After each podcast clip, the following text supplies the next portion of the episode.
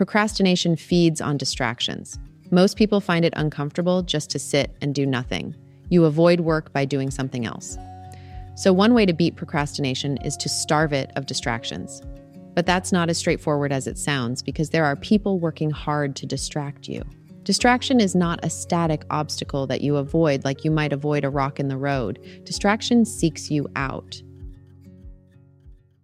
Chesterfield described dirt as matter out of place. Distracting is similarly desirable at the wrong time.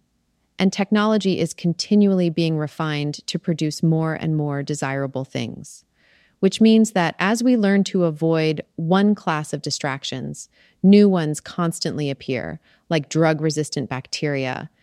Television, for example, has, after 50 years of refinement, reached the point where it's like visual crack. I realized when I was 13 that TV was addictive, so I stopped watching it.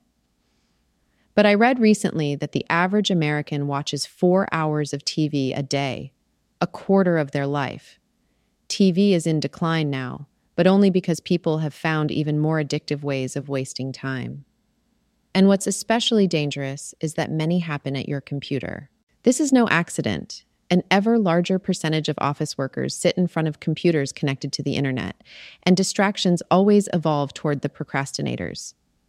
I remember when computers were, for me at least, exclusively for work. I might occasionally dial up a server to get mail or FTP files, but most of the time I was offline. All I could do was write and program. Now I feel as if someone snuck a television onto my desk.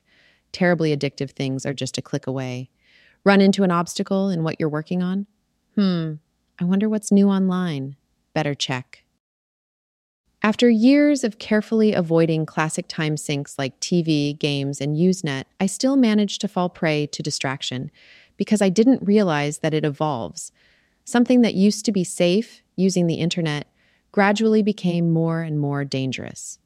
Some days I'd wake up, get a cup of tea, and check the news, then check email, then check the news again, then answer a few emails, then suddenly notice it was almost lunchtime and I hadn't gotten any real work done.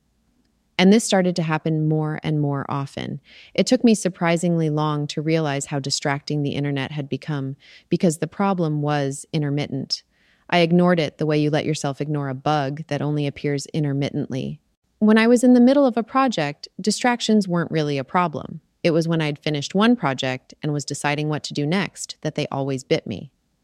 Another reason it was hard to notice the danger of this new type of distraction was that social customs hadn't yet caught up with it. If I'd spent a whole morning sitting on a sofa watching TV, I'd have noticed very quickly. That's a known danger sign, like drinking alone. But using the internet still looked and felt a lot like work. Eventually, though, it became clear that the internet had become so much more distracting that I had to start treating it differently. Basically, I had to add a new application to my list of known time sinks Firefox. The problem is a hard one to solve because most people still need the internet for some things. If you drink too much, you can solve that problem by stopping entirely. But you can't solve the problem of overeating by stopping eating. I couldn't simply avoid the internet entirely, as I'd done with previous time sinks. At first, I tried rules for example, I'd tell myself I was only going to use the internet twice a day. But these schemes never worked for long. Eventually, something would come up that required me to use it more than that.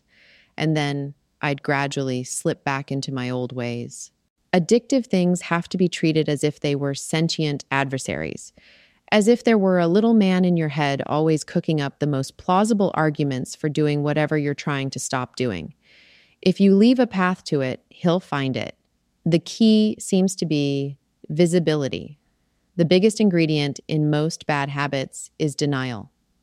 So you have to make it so that you can't merely slip into doing the thing you're trying to avoid. It has to set off alarms. Maybe in the long term, the right answer for dealing with internet distractions will be software that watches and controls them. But in the meantime, I've found a more drastic solution that definitely works to set up a separate computer for using the internet. I now leave Wi Fi turned off on my main computer, except when I need to transfer a file or edit a web page. And I have a separate laptop on the other side of the room that I use to check mail or browse the web. Irony of ironies, it's the computer Steve Huffman wrote Reddit on. When Steve and Alexis auctioned off their old laptops for charity, I bought them for the Y Combinator Museum. My rule is that I can spend as much time online as I want, as long as I do it on that computer. And this turns out to be enough. When I have to sit on the other side of the room to check email or browse the web, I become much more aware of it. Sufficiently aware, in my case at least, that it's hard to spend more than about an hour a day online and my main computer is now freed for work. If you try this trick, you'll probably be struck by how different it feels when your computer is disconnected from the internet. It was alarming to me how foreign it felt to sit in front of a computer that could only be used for work, because that showed how much time I must have been wasting. Wow. All I can do at this computer is work. Okay, I better work then. That's the good part. Your old bad habits now help you to work. You're used to sitting in front of that computer for hours at a time. But you can't browse the web or check email now. What are you going to do? You can't just sit there. So you start working.